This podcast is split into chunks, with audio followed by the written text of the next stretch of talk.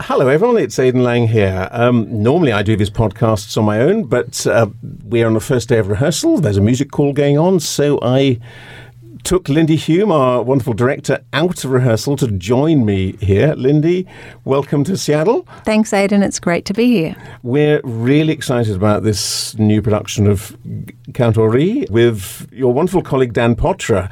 Uh, what's it like working with Dan? Well, Dan and I have worked together for I want to say something like 20 years. Gosh. I know. And amid that number of years, it's been a, f- a few Rossini operas. We've done The Barber of Seville in Houston and, uh, and Cenerentola in New Zealand and in Australia and Germany, and later this year in America. We opened The Barber of Seville, our new production of The Barber of Seville in Brisbane just just minutes ago, practically, ago.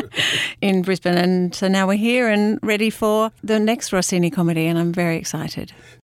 People know Barber, but um, Count Ory is brand new to Seattle. So, what do we, what can we expect from the piece? How is it different from Barber, and what sort of piece is it? Well, it's quite different from Barber in the sense that it is. Well, it's obviously it's in French for a start. It is a different kind of a comedy. It's not so much of a situation comedy as as the Barber of Seville is. It's more of a, a comedy of personalities, of manners, and and it's very much based around this this unique character of the Count Ory, who is really very much a very bad boy. He's the sort of Don Giovanni of comedy. He has a penchant for dressing up in, in various disguises as religious figures in order to seduce women. And it's his crazy, reckless, hedonistic sensuality that makes this piece so unique. I always think that comedy, if you go right back to the classical theatre, comedy was a way of for society to correct deviant behaviour. and the, the, the punishment for that is laughter. I always wonder whether what this piece, what we're laughing at, really is the male sex drive in its glorious absurdity. Yes, but there's the other side. There is there's definitely the male sex drive in all of its glorious absurdity. That is very true. Um, but I think we're also laughing on the other side at the abstemious, abstinent, self-disciplined uh, piety of the kind of God-fearing ladies of the the castle that uh, the Countess Adele runs, um, who really are just dying for a romp in the hay, and uh, which they finally get at the end of the show.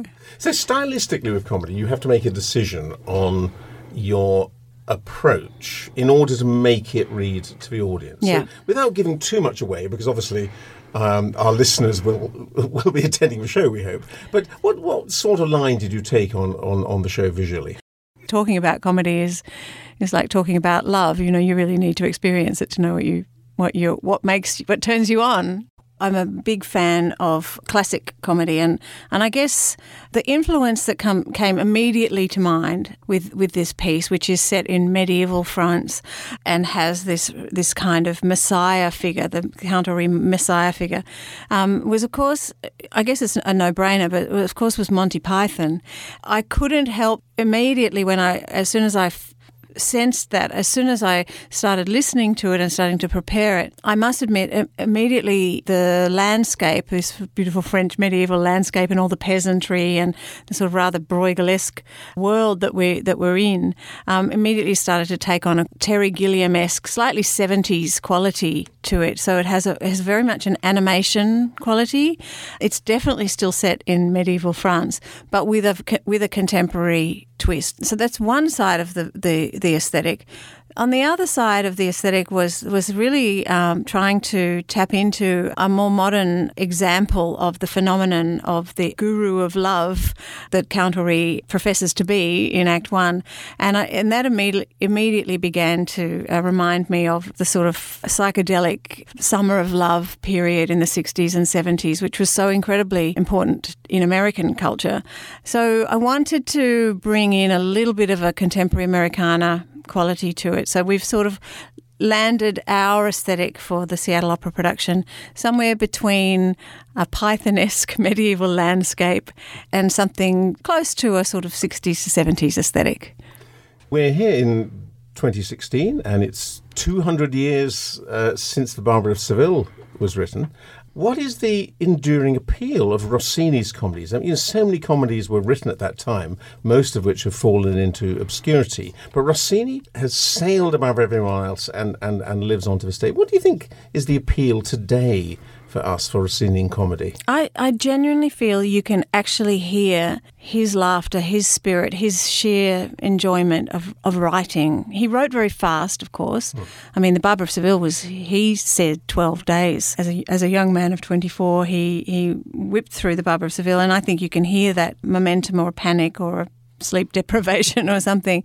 But I think with Count Ory also, uh, and and Cenerentola, but and certainly Barber of Seville, you can feel the humanity of the man. You could feel the sense that he was a naughty boy. He loved good food. He loved good wine. He loved. He was a great conversationalist, a great bon vivant, and I think that absolutely oozes out of every note.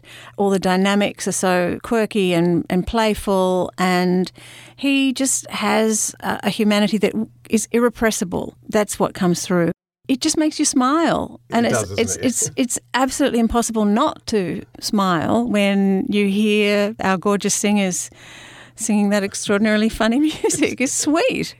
Now, I mean, it, it's not easy music to sing, No. and that we know. What are the challenges of directing music like this? Because it, it has its own um, it has its own forms and it has its own dramatic rhythms. How free can you be with that, and or how much do you feel what you do has to respect that that structure? Well, the first thing you need is, is good singers. The very first thing you need are, are people who can sing all the notes in, in rhythm and, and be expressive. The freer the singers are, the more freedom the director has to explore and, and surprise and play. I think one of the particular challenges, as you will know, Aidan, of directing Rossini is um, is the the sort of high mountain of the Act One finale. that, yes, there's always a long finale. You're always, no matter how, you can you can be directing any other scene in in the opera, but you know if you if you haven't finished that Act One finale, it's a way to go, and they do tend to take up proportionately quite a lot of the rehearsal period.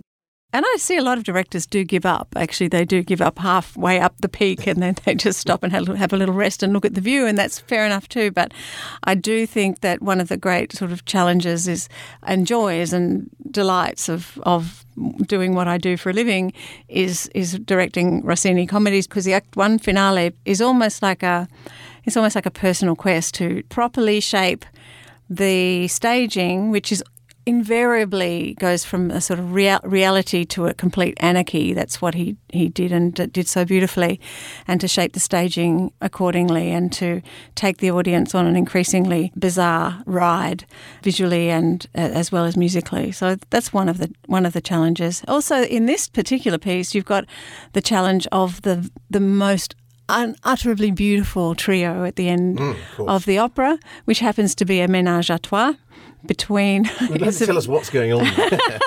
well, it's very complicated. So uh, you have the, the Count Ory, who is dressed as a nun, a sister, who is in love with the Countess Adele. Uh, he's, in, in fact, climbed into her bedroom to um, seek comfort. But she's also accompanied by her lover, in turn, Isolier, who is Ory's page. So it's all kinds of kinky.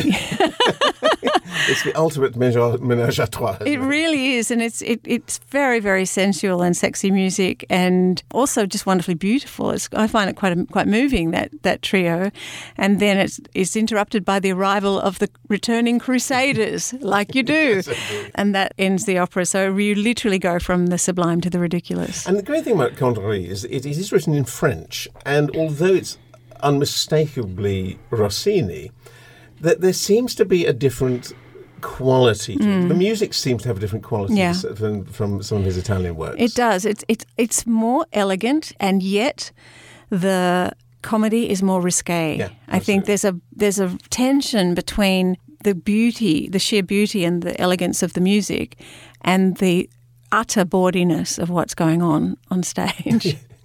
Which is which is fun, and you do need a cast again who are not just fantastic singers, but people who are pretty brave because you can't do this stuff without going there, as it And I wonder if there's something very French. You know, I'm not sure if the Italians are quite so good at laughing at the church and religion as the French are. No, but this piece really does. In the first instance, he's he's dressed as a as a sort of wise hermit, dispensing advice to young ladies mostly. I don't think the men are so keen on him, but mostly ladies about how to improve their love life. And then, having been given a tip by his, his own page, he, he decides to dress not just himself, but his entire band of, of knights up as nuns. And uh, in, they're being pursued by Count Ory. Yes, exactly. So it's a very meta.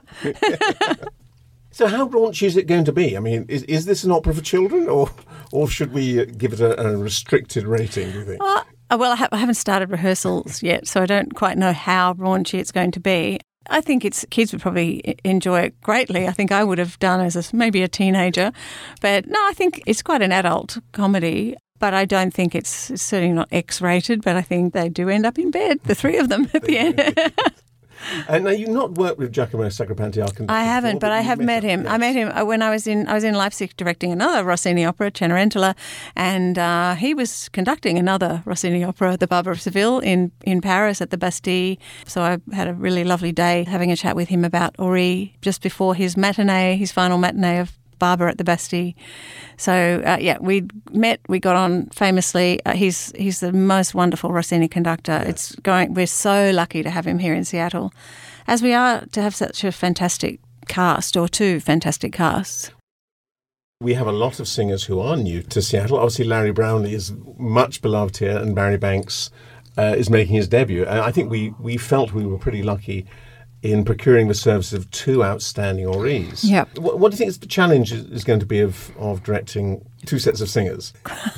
I've never done this. The Seattle schedule is has its own um, distinctive qualities. oh, let's see how we go. But I know they're first-rate singers, and they've all Barry and Larry have both done the role they before. Have, yeah, so I think they'll be very professional, and I'm looking forward to working with with both of them. So let's talk about the other roles.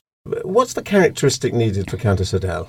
Ah, well, I think it, it's a very particular kind of comedy because she's not, you know, laugh out loud funny. I mean, it's not, she doesn't have funny lines, but she does need to be able to sustain a, an almost continuous state of, how should we say, frustration because what she really is, she's madly in love with Isolier, but she's taken a vow of chastity, so she can't do anything about that um, those urges that she feels. So she is in a heightened sort of state of frustration most of Act One, and and also she's she's a very pious lady. So most of her persona is thinking a lot about sex, but not doing anything about it until so, the end. So in her big aria in Act One, yes. So what's going on in her mind? Well, in a way, she's okay. So she has sought the advice of the hermit, who is, of course, Count Ory in, in disguise, the wise hermit, who has a reputation for, for dispensing advice about what ails you. So she's she's seeking advice from this hermit on on her own pain, uh, and he accurately pinpoints the problem that she, she needs to love. She needs to love, and then all her pain will disappear. So, what she's going through is trying to explain this incredible feeling that is ruining her life, that she, a certain pain that she continually feels, and she's so and until she's she's relieved of it, she'd rather die.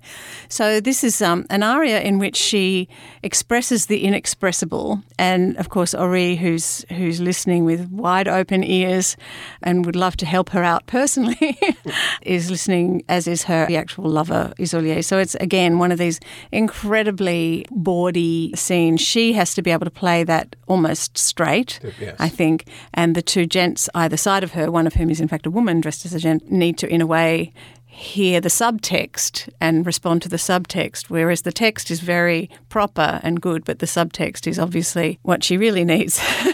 and that's what's so fascinating. Well, one aspect of this work, which is extraordinary is a lot of the music was written for Il viaggio a Reims, mm. which was an occasional piece. And in that opera, this particular aria is one of the characters arrives at, at, the inn and finds her hat has been trashed, and it's exactly the same music. And so the And yet the context is completely different, and we respond to the same notes in a completely different way. I mean, it is extraordinary. And as you say, that the context of the aria really is what provides its comedy. That's right. And it's been a build up. We've we've heard about the countess and we've heard Yes. about her frustration. We've heard how wonderful the hermit is and we've seen the effect that he has on all these other people and we just know that when she comes down from her ivory tower up on the hill, Ory releases her from this bind and says that she must love again and of course the, it's almost like the lights are all switched on and she sees literally sees the light. And It's a gorgeous piece of writing and it's very very funny. But the challenge for the soprano is to sing a fiendishly difficult aria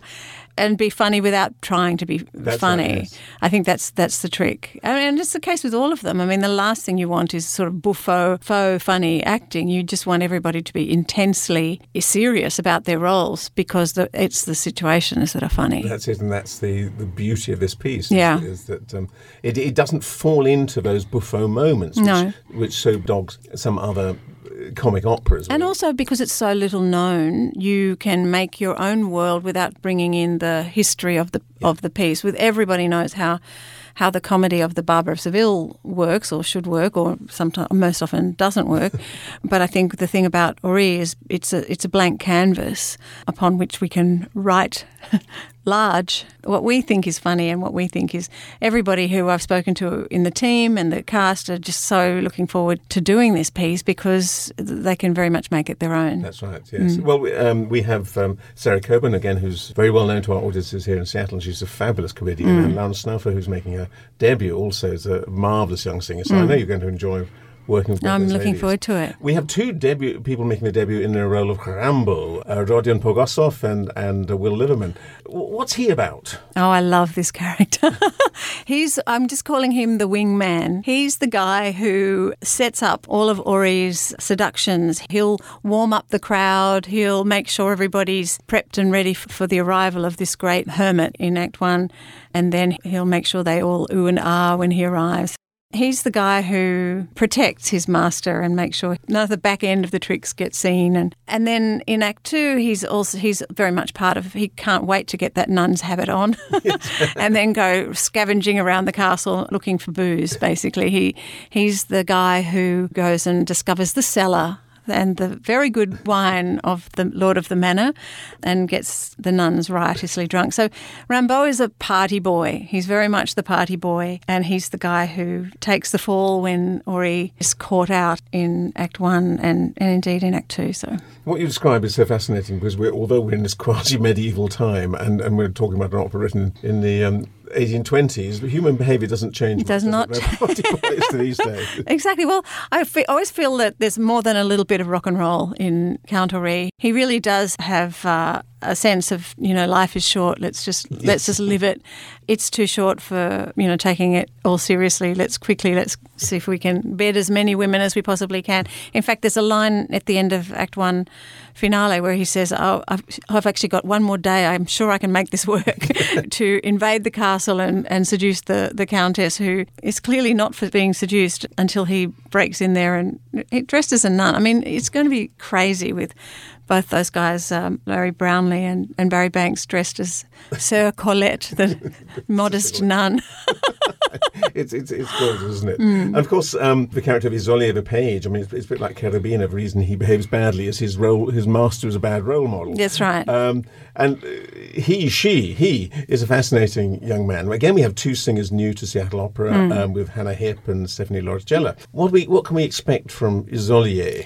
Well, that's right. You're absolutely right. The role of the page is to, to learn to be a knight. And unfortunately, this knight has taught his page too well. So almost immediately, we meet Isolier as somebody who is setting himself up as a rival to the Count Ory. He's fallen in love with the Countess, and I, I, it, it appears to me that they've already started an affair, but she's closed off the affair in order to go into this period of mourning while the Crusades are on. And so he's just decided to take matters into his own hands. It's Isolier's idea right. to dress as, an, as a nun, which he confesses to the hermit and say, you know, just sort of test out the idea. Of course, the hermit thinks this is a great idea. The hermit who's Ory in disguise thinks it's a great idea and steals the idea for himself and for all of his mates. So Isolde is really a chip off the old block, and they are very quickly competitive. Halfway through Act One, Isolde changes his allegiance from Ory across to the Countess against Ory. So he's a little turncoat too. Yes.